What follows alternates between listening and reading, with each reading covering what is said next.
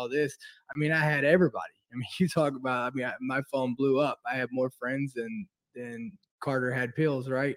And uh, and uh, and and you know, as soon as one thing negative would come out, you know everybody would start backing up right? And, and, i think those times are good though. I think you i think i think that's what the opportunity is in times like that is is you get rid of the fat. You get to trim the fat you know? It's kind of like you go out and you get all these friends and everything's good you're making money and, and you're you know everybody loves you and that's kind of like the bulking stage and then and then you hit these rough roads and it's kind of like it's kind of like cardio every morning right? Like everybody starts out in the beginning it's kind of like the new year's resolution and then about a month in you know you figure out who's there who's there that matters.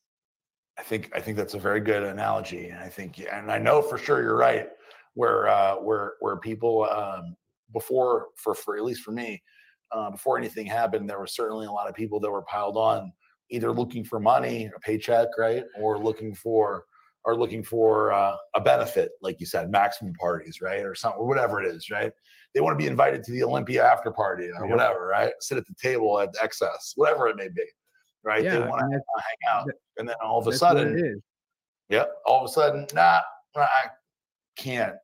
And uh, and so anyway, it was it was uh, refreshing, and I really appreciated it because there were so many people that did the opposite that it really set you apart, uh, and and that was awesome. And obviously, since then we've talked many many times on the phone.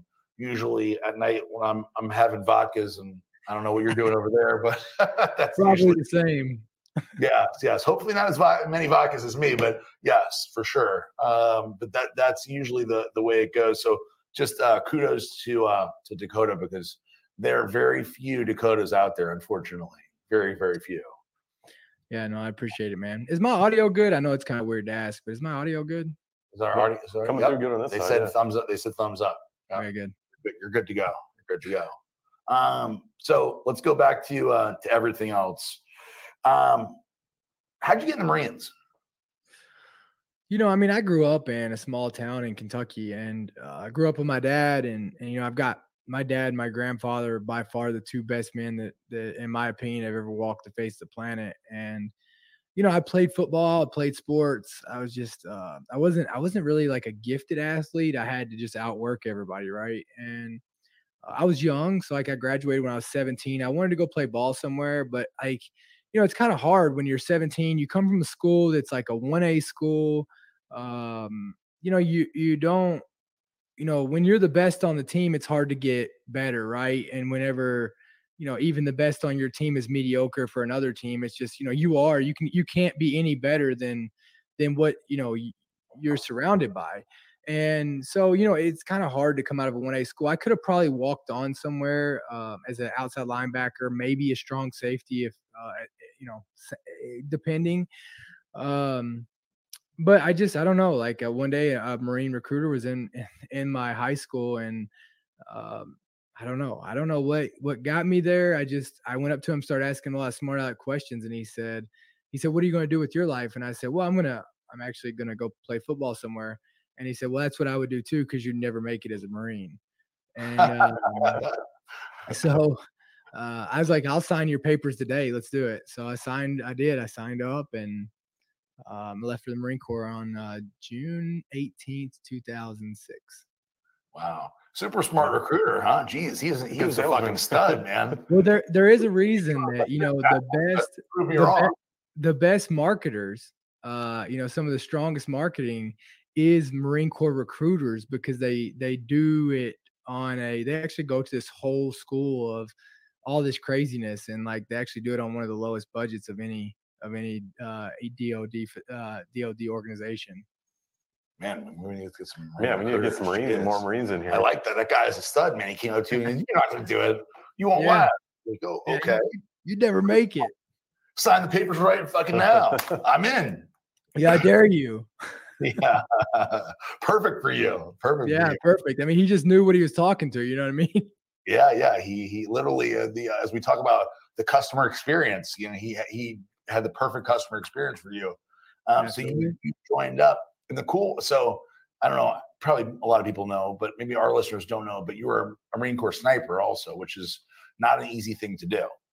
It was, yeah, yeah. I got in the Marine Corps. I be- became an infantryman, and then um, I went over and uh, wanted to try out for the sniper team. And so I tried out and I got an opportunity to go to sniper school before. So I was part of that surge that Bush did in 2007. And um, I was uh, I got to go to sniper school. I gave up my pre-deployment leave to go to sniper school. Went to sniper school and graduated, and I became one of the youngest snipers ever in the Marine Corps. And then um, left immediately. Turned around, got out like a week, and then turned around, left for turned around, left for Iraq, Fallujah, about a week after sniper school. That's pretty cool. Um, yeah, anybody anybody who doesn't know, um, Marine Corps sniper school is, is not an easy thing to go through or pass. It's, it's super difficult, and uh, I don't know. A lot of people would argue that that may be the most difficult sniper school, right? Yeah, I mean, you know, a lot of the other um, a lot of the other branches send their snipers. I mean, I went to uh, Marine Corps sniper school with um, with Navy SEALs. Uh, we had, I think we had a couple SF guys in there. Um, yes, I mean, you know, all the special operations uh, send a lot of their guys to our school just because of you know the integrity that that the Marine Corps upholds in the sniper school, the standard that's held there. You know, it's it's it is it's one of the best one of the best sniper schools in, uh, in inside of the the DoD. What was the, what was the most difficult thing you had to do there? Like, what's the you know evolution or whatever the the the thing that that's the the diff- most difficult portion of it in your opinion? You know, it's all it's you know it's it the problem is you can get dropped at any time, right? Like the problem is there's so many um there's so many tests, right? Like there's so many things that are droppable like you know kicked out of school like you have to pass there's so many standards you have to meet right? Like you it's a knowledge piece of it it's an observation observation piece it's a stalking piece like you have to pass all these different um all these different stages of the course and like any point you don't pass that stage you're done like you'll like pack it up it doesn't matter if you make it to the last day and you don't make it through the final effects like if you fail mission planning on the final effects like and they don't see you as a competent sniper well you're out right and and the sniper community in the marine corps is so small it's only like 300 guys and wow. uh in the entire marine corps school trained snipers so you've got snipers who are training snipers so their standard that they uphold are they only want guys who they would want on teams with them. So if you're going through school and you're going to hold the title, like they are going to hold you that standard. They're not going to go easy on you. Like my uh, my chief instructor, he, he's now uh, Gunner Skinner, but he, at that time he was uh, he was Staff Sergeant Skinner. Yeah, Staff Sergeant Skinner, and he was he was ruthless. I mean, he was he was, but but I, but he he made good snipers. You know what I mean? Like like he he he was hard. So probably the hardest piece of it was just, you know, um, stalking was pretty tough for me. Um, it was it was pretty tough. I definitely I'm not I'm not one of the I mean I'm not a graceful person. So you know, stalking is about finesse and it's about it's about you know there's really you have to really and, and, i'm not really patient right which is kind of hard as being a sniper is uh you know there's a lot of slow movement there's a lot of uh you know being able to take your time and and understanding when to move and when not to move and and you know and and at that point in time when i was 19 years old actually i turned like see i was 18 years old and at that point in time, I wasn't really, I was just about like just run through doors, right? Like that's just what I did.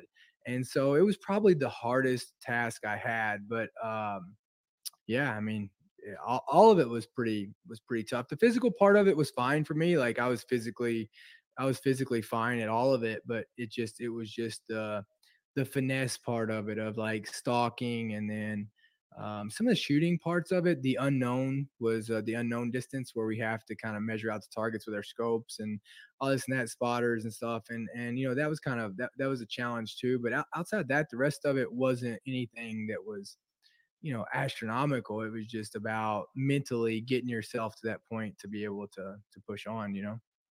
Yeah. So um, we're gonna just touch on this stuff because I, I know. So I guess I should ask before we even get going. Medal of Honor. How many times have you told this story? Because I'm not going to make you tell the story.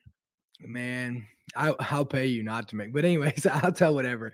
Um, you know, I've told it. I've told it a lot of times. You know, and uh, it's uh, You know, I think it, I think I try not to look at the dates. Uh, I try not to look at the dates this time of the year because I think it's on. I think what is I think is Monday the eighth. Yeah. Uh, so I think it is. It's in five days. So today's the third, the fourth, fifth, sixth, seventh. No, Tuesday's the eighth. It is the eighth, yeah. And uh so Tuesday will will actually be um the 11th year anniversary of it. Wow. So it's Yeah. coming up. It's coming Yeah, up. Tuesday. Yeah. Yeah. So- I, the kind of question I had, you know, when Aaron and I were talking prior, obviously it's probably something you never thought you were going to win, but You don't win. oh, the- you, don't are win you're lottery. awarded. So you're, yeah. you're yeah, you get or whatever. um, No. But is it something that sometimes maybe that you know you just did it because that's just who you are, and you know that act got you the the medal? But are there times that you're kind of like, man, I wish I didn't, I didn't, this didn't come into my life? Um, I,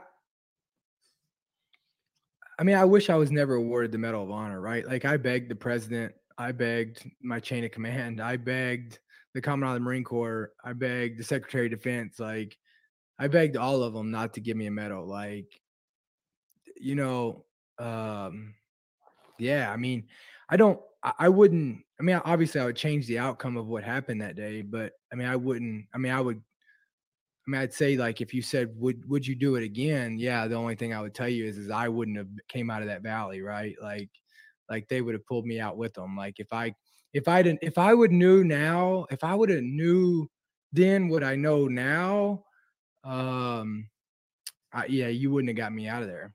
Do you know what I mean? Like um I would have, you know, it's probably a good thing. Um, but I, I probably would have done things a lot different. You know?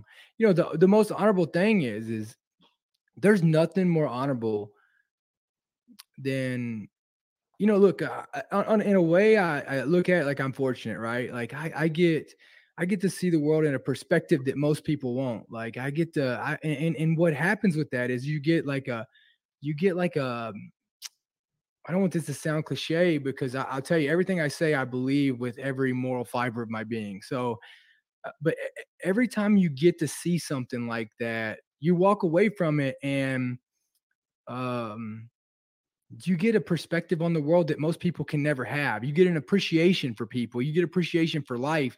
You get to see through a lens.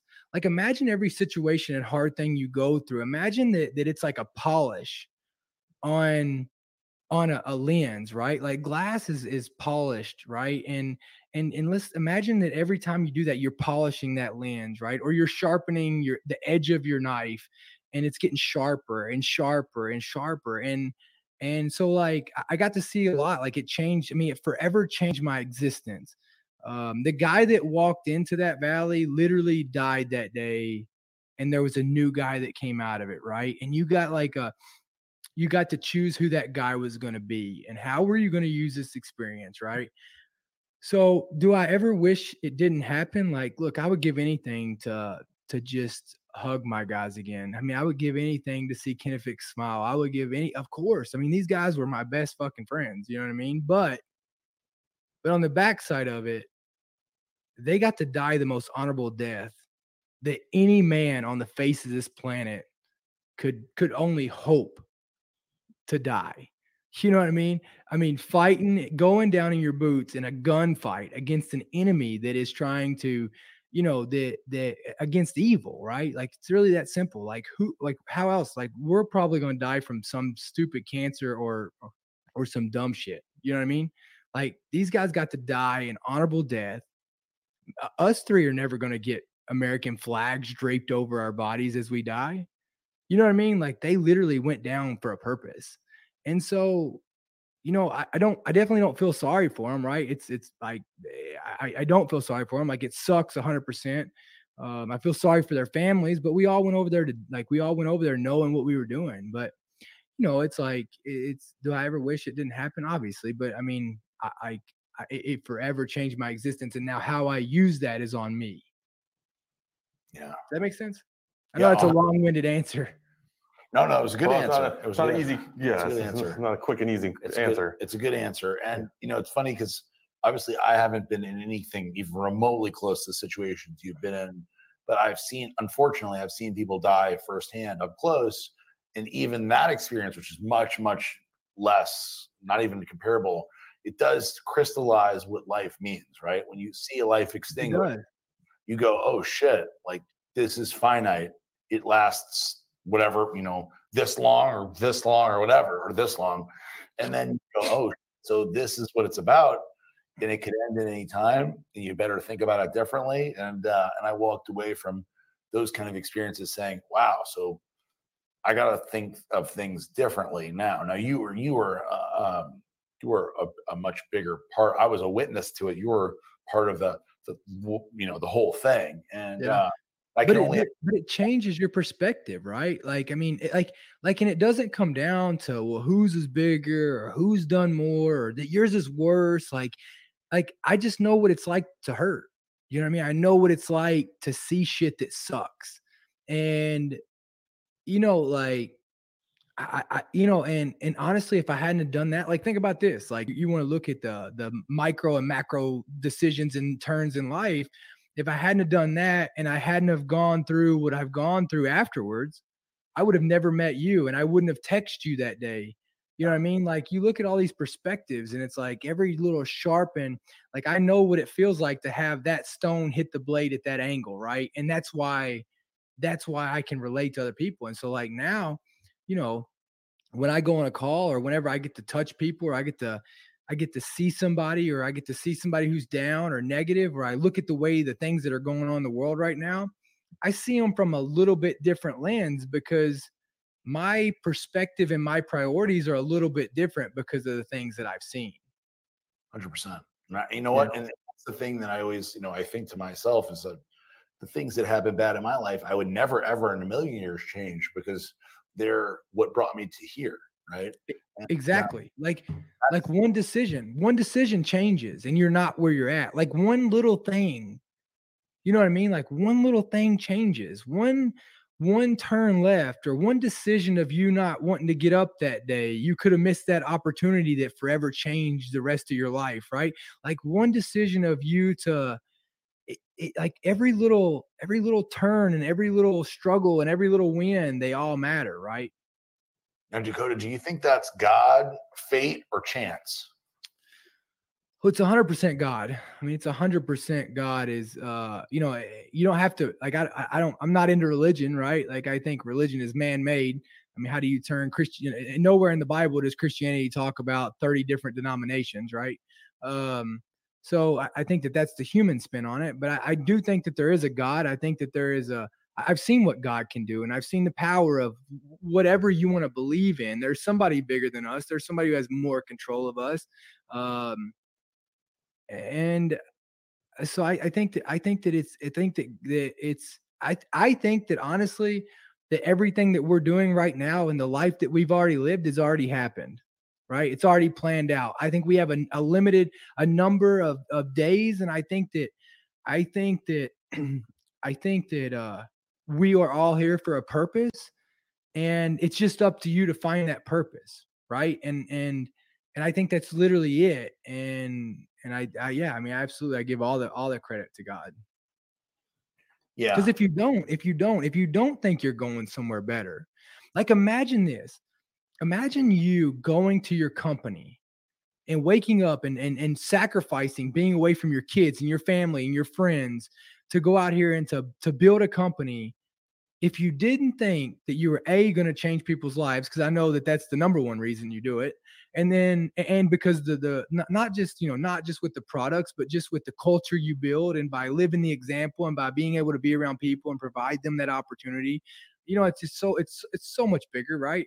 And and then that you weren't going to be able to like at some point sell it and then move on and be able to enjoy the build the life you lived and then to be able to enjoy it right? Like like imagine if you didn't have that. Well imagine living on earth and not thinking that there was someone bigger and that there was a bigger plan and that you were going to go somewhere better at some point. If not then you're just you might as well be in a prison serving a death sentence.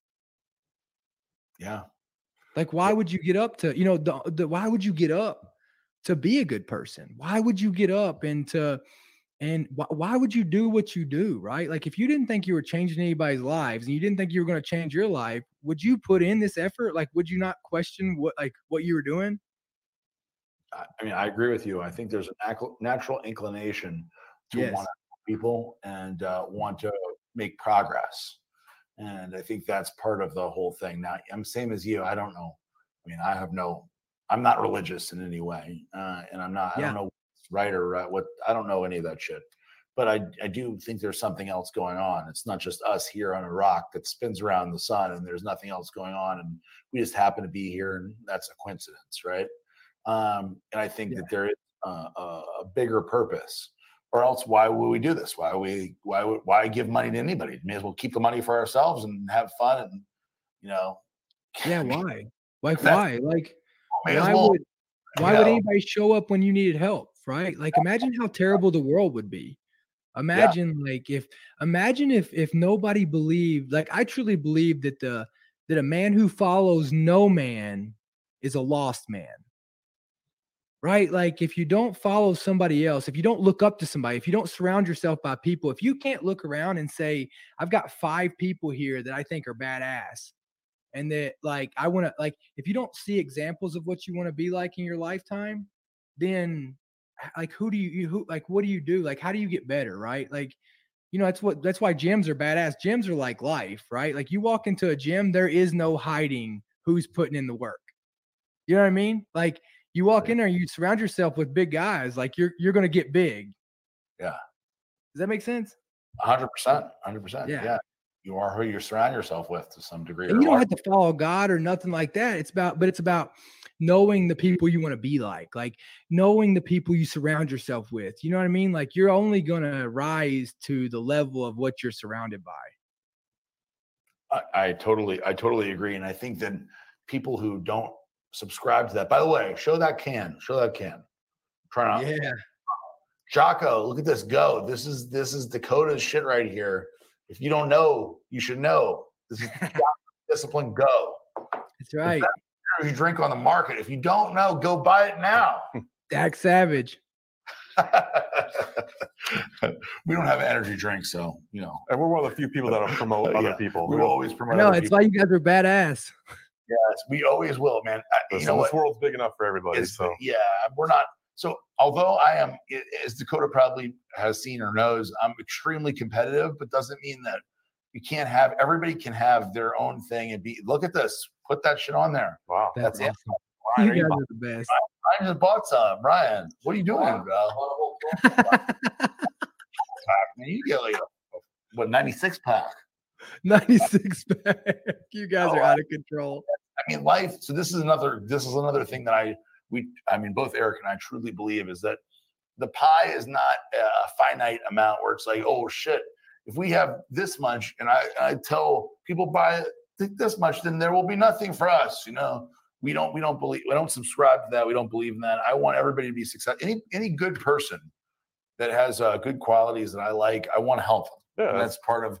And I don't know if that's Dakota, if that's God or the universe or something. No, I mean that, that that that's just you. That's that's just you being a, a, a good person, right? I mean, that's what that's what you've always been. You've always picked up the phone. You've always reached out. You know, I've always I've always, you know, look, I I, I talk to you as much as anybody else. You know, you've always been there. Any, anytime I've ever called you, you know, and that's how that's how I judge people, right? It's like I don't call people often, but like when I call, do they pick the phone up or return my call? Because if they don't, then then really how invested are they? If they're only calling when they need something, you know what I mean? It's like, you know, it's just that that, that that's how you know where people are at, you know. And you text me all the time, how you doing? You know, it's just it's just you know, it's that's why you know you're you're always encouraging about my my energy drink. You know, you're always sending me product. By the way, so we should say that. So Yeah, the way that me and actually Dakota got uh, met up initially uh, was that uh, he wanted to. You want to tell him? You tell him. This is before tell 'em. before everything. This is a long time ago. you tell him.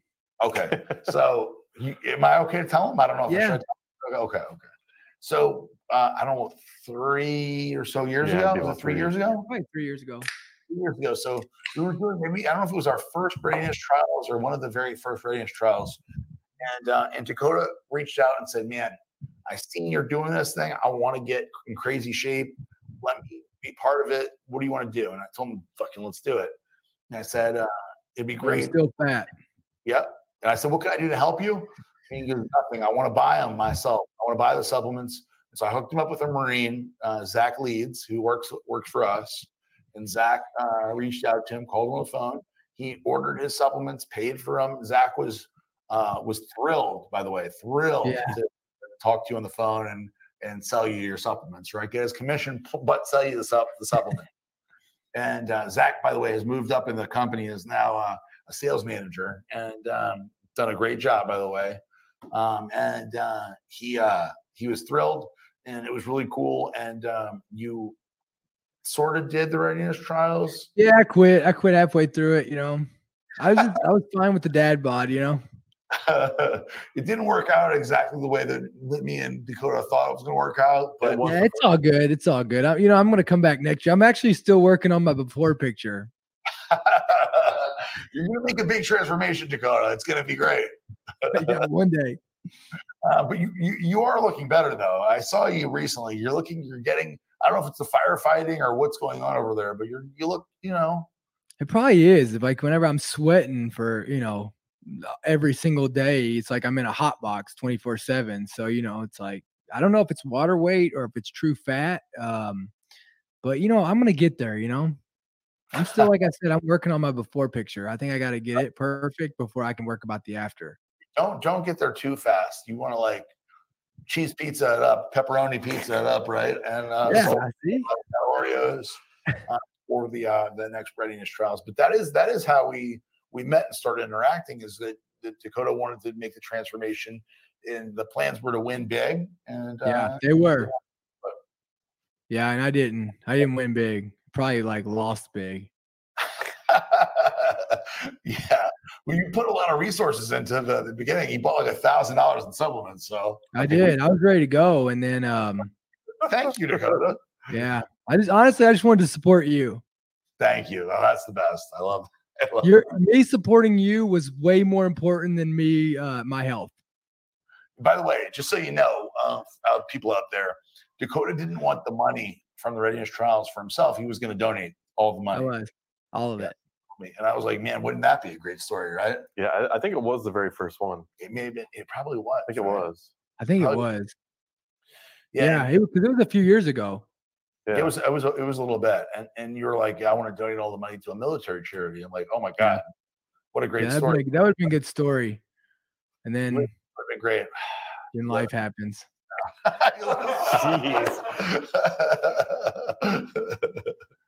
um, all right, all right. Let's get back to the questions here. Um, what do we got After here? you demasculated. Just What's back- up? You know what I like to ask? We won't even go on the questions, but current events. So, like, the world is a weird place right now in Dakota. Yeah. Very weird place. And obviously, you're there doing the firefighting uh, gig and helping people, saving people, and dealing with uh, the world in a, in a in a microcosm of where you're at. But in the world in general, it's in a very weird place. Do you have any like? I mean, a, this is a wide question. But do you have any Which opinion? part which part just pick a part you want to talk about. Right, so let's talk about COVID. COVID, we just we talked about in the beginning. I don't. Did you hear the very beginning? I know you're you're working Yeah. on. Something. I, I, I, was- I was going back and forth, but a little bit. Okay, so COVID nineteen. Uh, I just to re- reiterate, I guess reiterate, right? Um, we've I know a bunch of people that had it. I know about thousands of people that didn't have it, but I know a Yeah. few, you know, two few dozen, and every one of them's okay, no problems. Kind of like a, a flu or less. Some of them, most of them, less.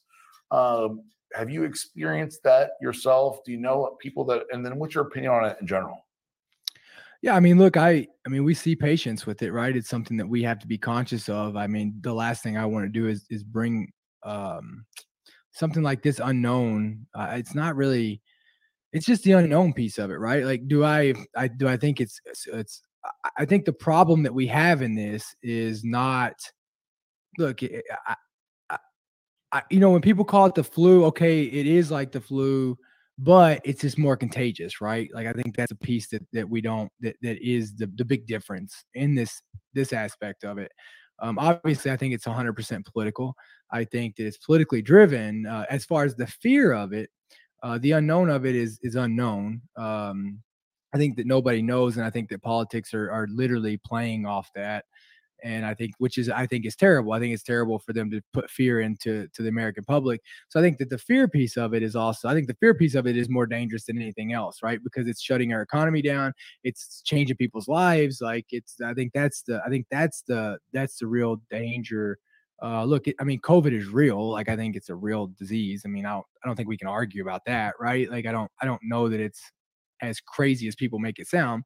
But what I have a problem with is, look, I, I don't, I don't care to wear a mask, right? Like, whatever, whatever that. I mean, whatever, right? Like, look, wearing a mask, like I, used, I used to have to wear a. I've been places where I had to wear a vest twenty four seven, right? I'm not going to bitch about a mask, um, if it's going to save somebody. My problem that I have though is in this is if the government is going to hold me accountable to um, wear a mask, at what point do they start holding accountable people to be fucking healthy? Like, why am I sacrificing, but other people don't have to? Like, like I don't see. Now, listen, there are some there. There are these cases that people who you look at and you're like, gosh, uh, I don't know how they got it, and and and it it kind of hits you where it's like, if it could kill them, like it could kill me, right? But who knows if it was just their day? Then those are like the minute percentages, right? Um, you know, you go to the older side of it, obviously, uh, elderlies, uh, but then you go to these unhealthy people, like the the people who it's getting. You're like, I'm not surprised, right? Like, like, and it's and it's not necessarily, um, it's not necessarily the fact of of of the COVID that kills them. It's all these bad decisions. It's not just one bad decision of hey, this this person went out to the market today and got COVID. It's no, this person was eating like shit forever, and this person never exercised, and this person was making a terrible decision all the way up, all the way up to this point that got got them all these other facts, you know, these other these other problems um, and I can't think that when you look, what what can you, you you guys are pulling up stats right now? Go look and see what number we are in the world of the most unhealthy country there is, right? And I can't think that the statistics aren't that those don't correlate together of those two pieces. So uh, the problem I have is okay, look, I'll, I'll wear the mask, I'll do the song and dance, but at what point at what point do I have to stop paying my businesses stop paying and all this other stuff? At what point do I have to like I don't I'll sacrifice, but at what point does everybody else have to sacrifice too? Like these other people who are making these bad decisions, right? Like and I don't know how the government holds them accountable, but at some point there has to be, you know what I mean? Like there has to be some level of accountability for your own decisions. Yeah, it's interesting you say that because I saw um, a map today where it showed where the cases were decreasing, increasing. And if you took that and layered it over the states with the highest levels of obesity, where it's decreasing are the states where it's lower, where it's increasing are the st- southern states where it's higher. And so, yeah, yeah, two I think are directly correlated. And just again, because of politics, nobody talks about it. Well, nobody wants to talk about it, right? I mean, it's all about votes. It's all about we don't want to hurt each other's feelings, right? Like, like you know, it's like big is beautiful. Well, big is unhealthy, right? Like, you know what I mean? Like, like let's look in the mirror and start calling it what it is. And, you know, like let's be healthier. Like, there's no way you can justify. I mean, look, I I, I feel like shit. I, I I could probably use 20 or 30, I lose 20 or 30 pounds. I feel like shit. And I know that, but I'm not walking around saying, oh, well, it's okay. No, it's not okay. Um, but I'm also not making everybody else sacrifice for my bad decisions. You know what I mean? And like, that's the only problem I have with it. Do I think it's real? It's 100% real. Uh, do I think it's political 100% political right um, do i think that, that we need to figure out what it is yeah but i don't think that anybody's figuring out what it is because it's too politically driven and i think that's the the real issue here is that we can't figure out what we need to do and what we don't need to do with this virus and how dangerous it really is because it's so politically driven that nobody that nobody's got down to the facts to figure out what the answer is to it you know so, come November, once the elections are over, do you think or do you predict uh, that that all of a sudden the coronavirus will be less of an issue? I do. I mean, I already think it's becoming that, right? Like I already, I mean, you already see it dwindling off. You already see, you know, you already, I mean, it's it's already dwindling off, right? Like it's it's already going away. I, I, my here's my fear though. My fear is this, and and um, is after the elections. I mean, it's it's you know, I think we've got one more end of the world crisis before elections, right? Like uh, they're gonna screw they're gonna screw something up um, to to make one more end of the world deal. They're gonna they're holding something probably. What is this? Getting ready to be September. I would say about the third week of October, second, third week of October, you're going to see something astronomical of how the world's going to come to an end. I don't know if it's going to be I don't know if they're going to shove in a North Korea that Kim Jong Un died and his sister's going to do something like, and, and, and you know, I mean, there's going to be something that you're going to see. I mean, I know they're pushing this China case real hard. You're starting to see dwindle up. Hillary's already setting up the, uh, the, you know, she's, they're already using.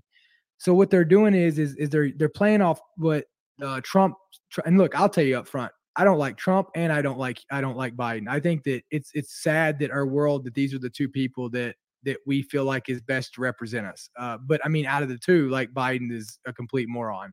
So, um, um, what I do think though is, is I think you what what's happening is is is the, the Democrats are trying to use uh, Trump's strategy, right?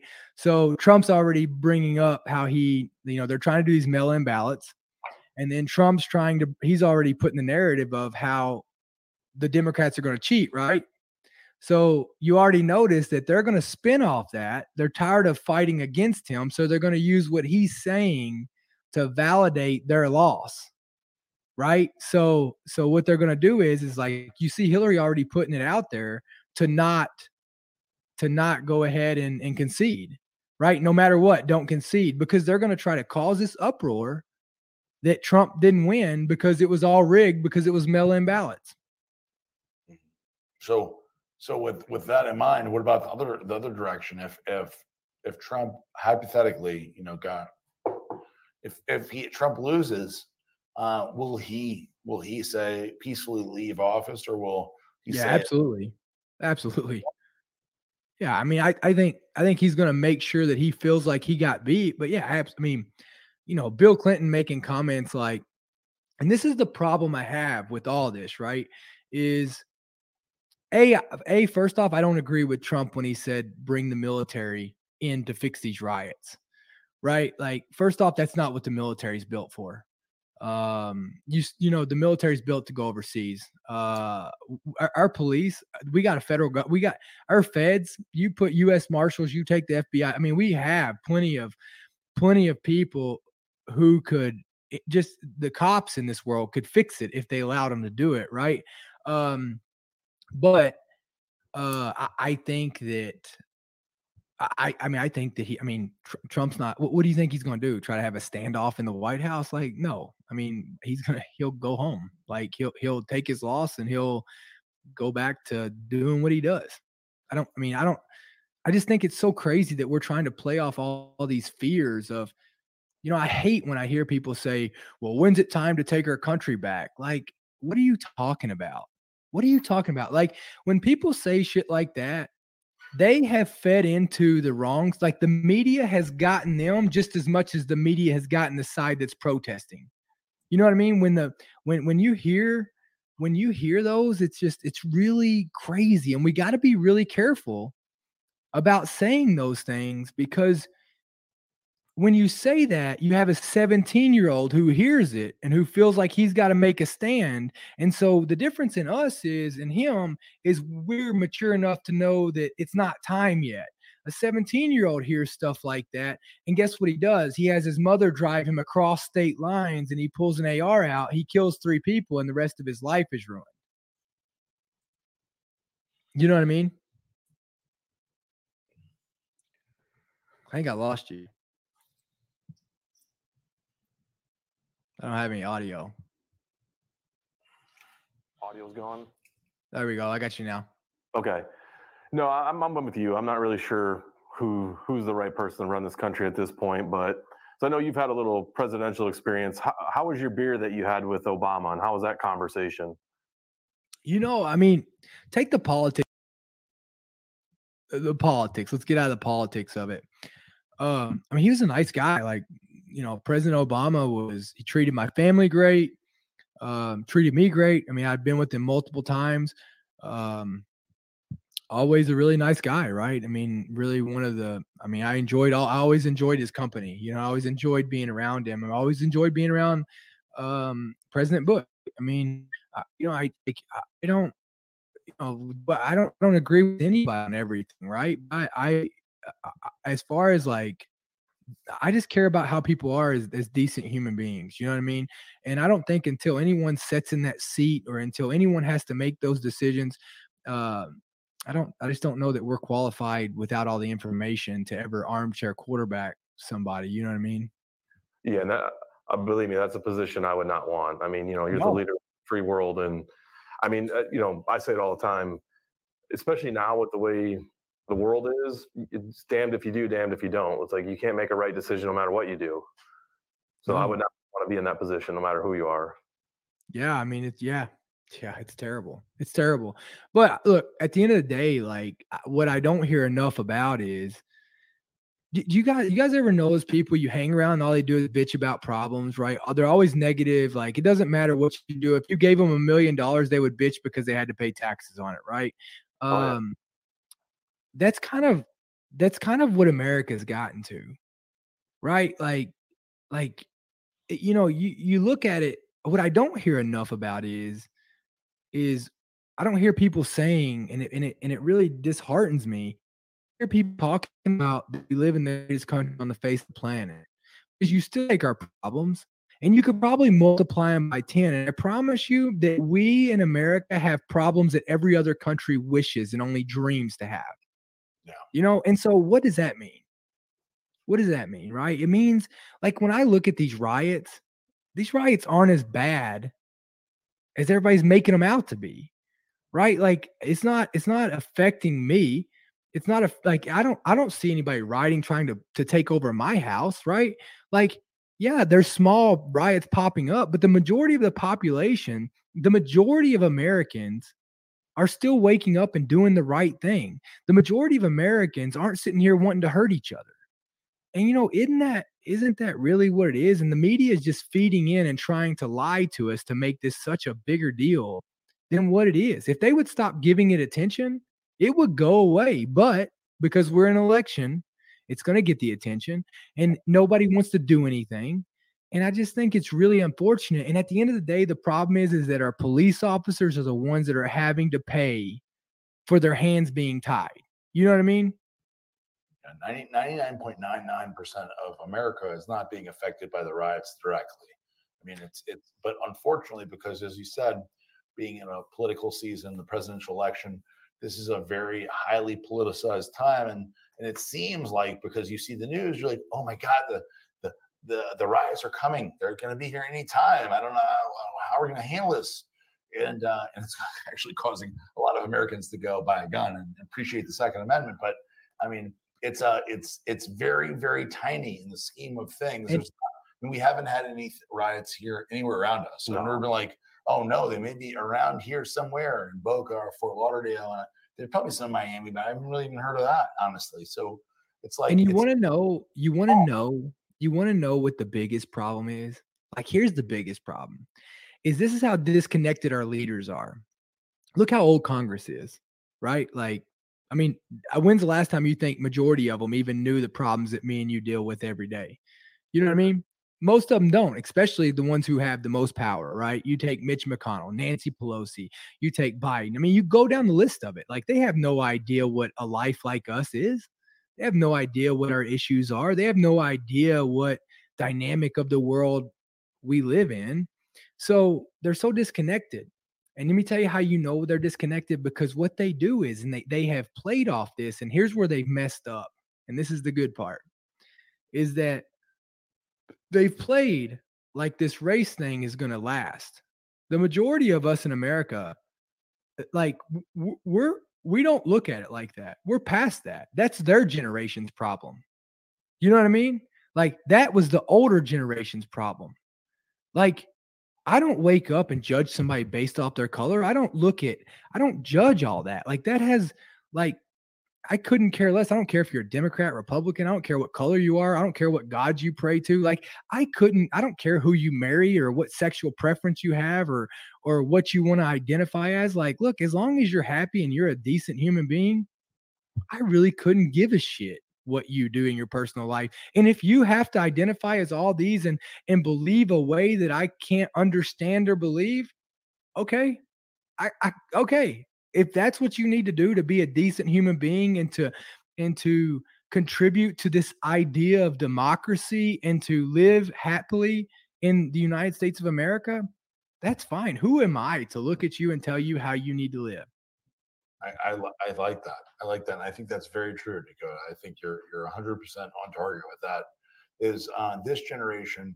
I don't care. So when I when I you know we have a lot of diversity here at the office, at the RedCon1 office, we have 125 or so employees at the office and 15 or so employees at the gym or so. I don't know. Yeah, we probably have 140 people total. Yeah, and and never once have I thought, oh, he's black or or oh, she's whatever, whatever, anything. It doesn't yeah. matter. It's, uh, it's strictly judge people based on the merits of their character and their job. And I don't even think about it. And so, like, when people compliment, and I've had like my good friend, the Honorable Rob Wilkins, who was like, I admire your adversity in your office because he's been here and he knows everything. I'm like, well, I don't even fucking know about it, honestly. I didn't, I, that wasn't intentional. I just do, I hire who's ever the best for the job. We don't think about like, oh well, she's black, so I'm going to hire her. I don't, I don't care. Well, yeah, quota to fill. It doesn't, it doesn't matter. Well, that's what I'm saying is, and where you where you take away from what everyone earns is when you start putting those quotas. Right. Because then people look at it and they take away the credit of, well, he only got hired because he's a minority or she only got hired because she's a female. No, take away those quotas. They got hired because they fucking earned it. You know what I mean? And like that's you know that's the problem. But listen, this is this is the the I hate to say it, this is the democratic way. I think I, you know, I, and I think you're you're totally right, and I think you're right also saying that this is a different generation who is conscious of that because this generation, uh, let alone the, the the newest generation, they don't even they don't give a shit. It doesn't matter. It's not important, and so nobody's saying no no twenty year old is saying, well, well, I hope that in college, you know, that they give you know whatever uh, uh, Latino people a better shot at Harvard, nobody gives a shit. They're like, whatever, we're all the same, make everybody equal, and anybody who's the best should go to Harvard. It shouldn't be a white person, a black person, a Latino person, a Muslim, yeah. a gay person. Nobody should get an advantage. Everybody should be equal. And if anybody thinks that's not the way it should be, then I think they have a problem. And it's a bias on their part. If you want to say that black people should get a better shot at getting into Harvard, that's, in my opinion, that's racist. It's just as much the problem as it is the other way, right? But I think I think that I think that uh yeah, I mean, I think that like just like even like kneeling on the flag, right? Like kneeling during the national anthem. I don't give a shit. I really don't care. Right? Like if that's what you want to do, if if that's what you feel like is in your best interest and and and that's how it goes like i promise you i've got a lot of other problems that i would like to figure out before i need to to if that offends me then i'm to get offended on a daily basis i probably need to toughen my skin up right and, and the way i look at it is is when i see like not riots like riots antifa antifa is a complete terror a domestic terrorist group period like there's no other way to identify them um but when i see someone kneeling on a flag when i see someone protesting, peacefully protesting the way that they're supposed to do it. Um, that that's what my guys died for. Right? Like people are selfish.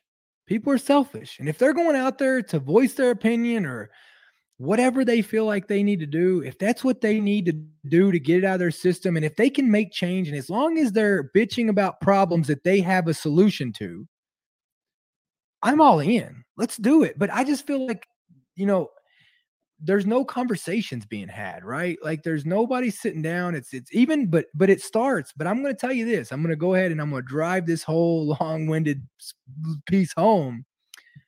You don't think that this is a direct reflection of leadership? Like you look at the chaos. Like this was bound to happen. I called this three years ago. When you see so much fighting between the Republicans and Democrats all the time, when you see Trump fighting with everybody. When you see all that up up top, like when when if you see parents fighting all the time in the house, what the fuck you think their kids are going to do? Yeah.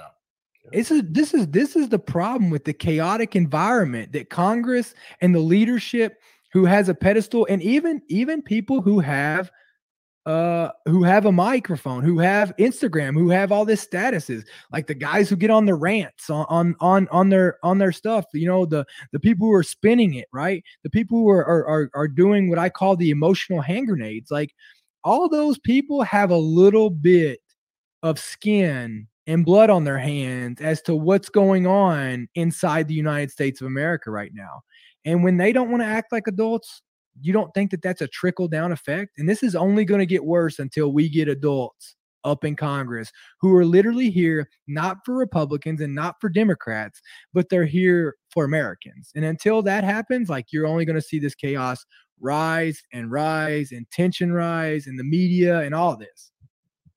So do you foresee that that happening in terms of like getting the adults in Congress or no stuff or no, it won't happen. But but like you said, you just said it right. Like when you look at it and you you watch the news and you see this emotionally charged stuff, like I think the cool part is is I think the news, if we play it right, the news could be non-existent in probably like CNN and like all those big newses, Fox and all that.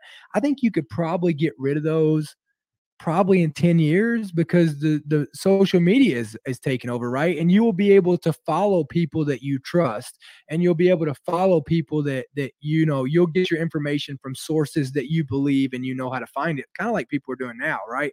That's what i hope happens is i hope that i hope that that we can find a way to get rid of the media as we know it and we can start you know people can start selecting what's important to them instead of having someone or some network tell them what's important to them, right?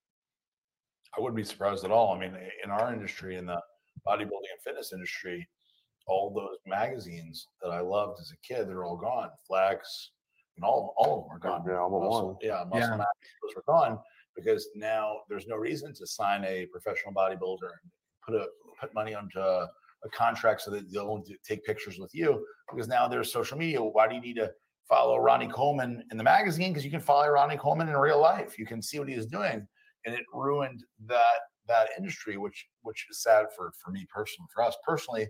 But in reality, now you have an actual. Now you know who the guy is. You can see a video of him telling you, "This is what I take," or "This is what I do," or "This is how I train."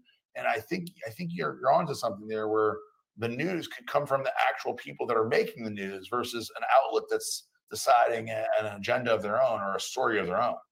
Absolutely. And I think that's why, but here's what I tell you I think that's why podcasts like this, and I think podcasts are really important, but, but there's also a level of responsibility when you have a microphone or you have a following of being able to see both sides of it and to not you know to make sure that you're educated and you're looking at all sides of it and perspectives of it to make sure that you're giving out good information because the last thing you want to do is is is is also you could become the same thing that you're against you know what i mean Hundred percent. So um, one thing that I want to talk about before we uh, we end this thing, uh, Dakota, is is entrepreneurship. So Yeah. when you got out of the military, you had all kinds of opportunities. People came at you. Obviously, you did tons of public speaking, and, and you did well until COVID. Basically, you've been part of uh, public speaking has been a big part of your thing. But I wanted to have you talk about that part of public speaking and having that as a business, but also the other businesses that you've decided to take part in to, to, to actually begin from scratch and how big a part of that your life that is. Yeah, I mean, you know, look, I, I do a lot of public speaking. I work for um I work with Toyota and the U.S. Chamber of Commerce. Um, I love public speaking just for the fact that I I get to go and and talk to people. Like I like to like to go hear people's problems and I like to give them just try to give them a different perspective, right? Like of uh, both sides, uh, just or just from my life experience. Um, and then you know I started a canvas company called Flipside Canvas. Uh, it's one of my favorite one of my favorite companies. We um, we do uh, digital art, so it's a lot of fun. Uh, I just and, and the and the, the the drive behind it was that I, I like if I could give uh, or put a piece of quality art in someone's house that motivates them. You know, art's art's about feelings, right? Art is about like when you look at art, it makes you feel a certain way. That's why people hang like you know, you can walk in somebody's house and know a lot about them by just looking at the feel or by looking at what they hang up.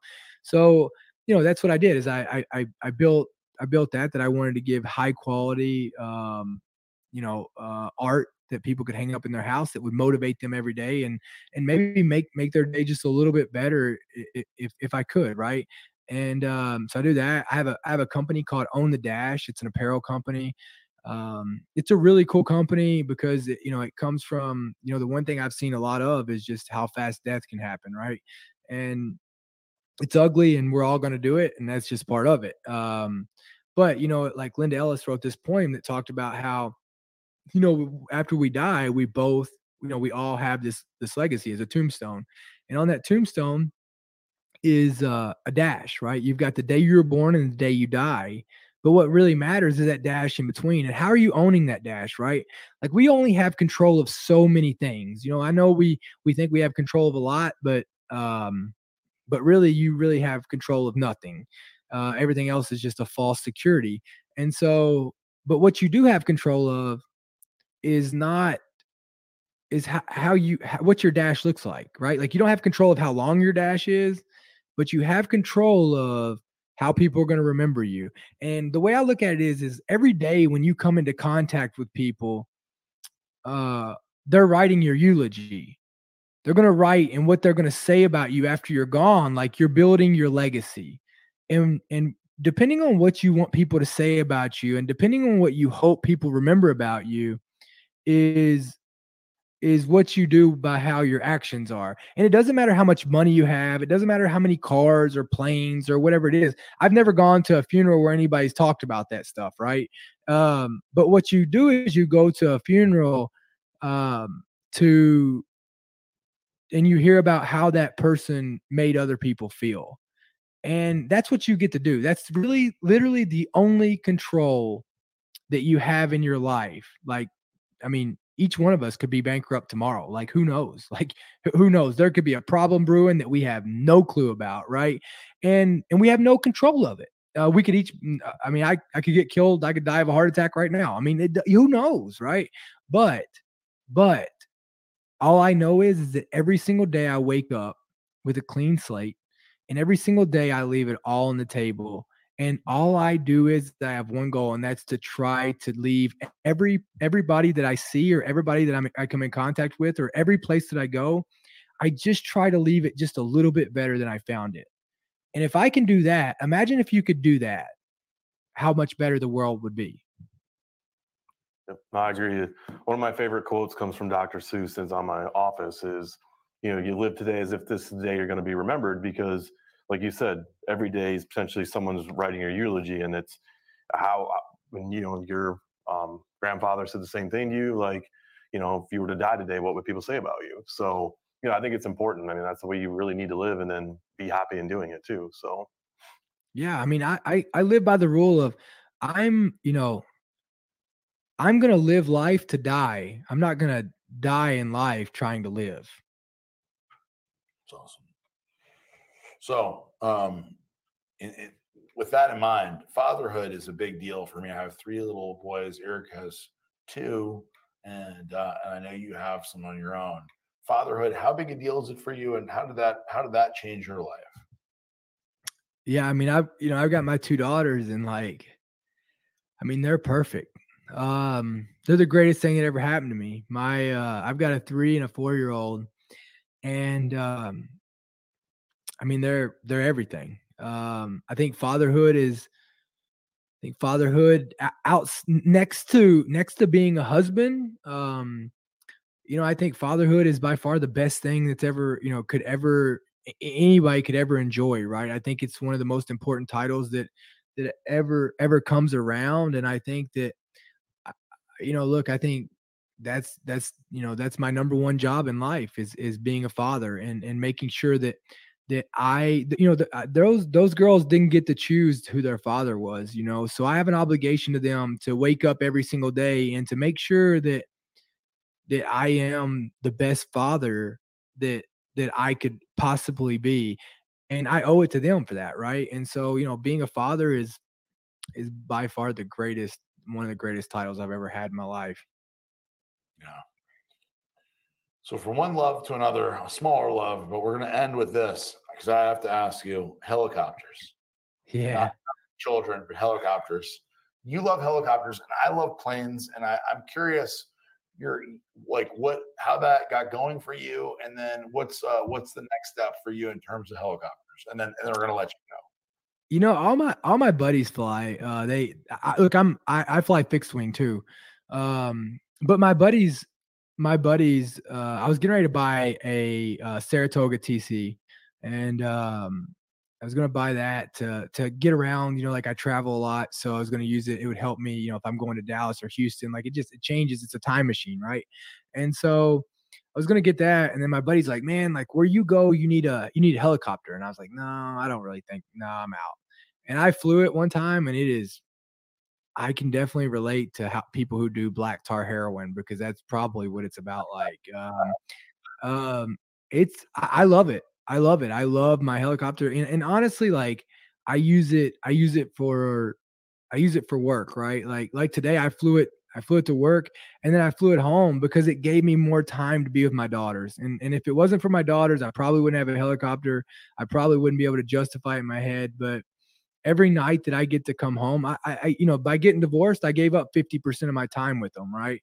So I gave up nine years right there. So every, every moment, every hour that I get to spend with them and every hour I get to be home to be with them, um, there's no dollar amount that I can put on that. And so that's what my helicopter does for me. It allows me to spend nights at home with my daughters on the days that I wouldn't normally be able to do it, or I'm not as tired as I would have been if I'd been driving eight or nine hours. So it's just for me, it's it's like a time machine. So what's my next step? I'm gonna get a bigger helicopter. is uh is so uh you were able to land your helicopter at the fire station? Yeah, I landed there today. I landed everywhere. I landed it. I don't really Costco. I fly more than I drive. Um, I landed all my restaurants I go to. I landed my gym. I landed on it. You heard of Onnit? Yeah. So I landed Onnit. Um, I landed where I roll jujitsu. I mean, pretty much everywhere I go, I land my helicopter there. Is that is that okay, or do you just fucking say screw it? I'm doing whatever I want. Uh, you know, I guess like what are they gonna do? Tow me? Have you have you got in trouble for landing your helicopter places? No, I mean I've had like I think I had the fire department show up one time. So I guess somebody called them and like reported that there was a helicopter going down, and they like showed up and they're like, "Are you all right?" I was like, "Yeah." They're like, "Oh, cool, that's cool." So I mean, I've had cops come over and say, "You know what? What are you doing?" It, it, like I had a cop ask me. He said, "Are you breaking the law?" And I'm like, "You should tell me." so, so you think you think it's it's because you're you though? Like that they see you and you're like, they have no clue who I am. They don't know. Okay, all right. Yeah. no, I mean you can like the rules are as long as you have landowner permission, you can land. You can So land there. Little bird land for the Murph. We had the Murph at the gym. I think I told you that. We talked about Yeah. the Murph at the gym. We had a little bird land. Uh, our friend Paul landed his little bird in the in the uh, parking lot, and uh, no problems. He's like, "Yeah, it's cool. Don't worry about it. You're good." I was like, "All right, we don't have to ask anybody." And he landed it, no problem. Took off. Yeah, you don't good. like there's there's no like unless like if somebody lets you land there, you can you can land. I mean, like I land it, I'll call a place and be like, hey, do you care if I land at your restaurant? And they're like, sure, where do you want it at? We'll block off everything. Like it makes the restaurant look good, right? So like I I mean, yeah, as long as you, I mean, you know, as long as you as long as you have landowner permission, because really that's all you're doing is touching the ground on that land. So as long as you've got their permission, like yeah, I can land anywhere. If you ever took a date on your helicopter to land at a restaurant and go for a date? Yeah, of course. Oh my God. Talk about it. Talk about impressive. It goes for you and it goes against you. Just so you know, like it's not you know, it's not it's definitely not like you don't pick up the you don't pick up the women that you want to be around or keep by taking them on a first date in a helicopter. That's okay though. I mean, Might just be there for a good time, not a long Yeah. time. Yeah. Yeah. M- Maybe you're not looking for like if you're doing that, you're not going to find Miss Right, probably just Miss Right now. but pretty damn cool though. Pretty damn cool. Yeah, Well, it's always fun. Yeah, Lamborghini. Forget about Lamborghini. I got a fucking helicopter out there, man. Well, that is what I always laugh about is I'll land and like these guys are pulling in their Lamborghinis and I'm like, yeah, but you still can't fly.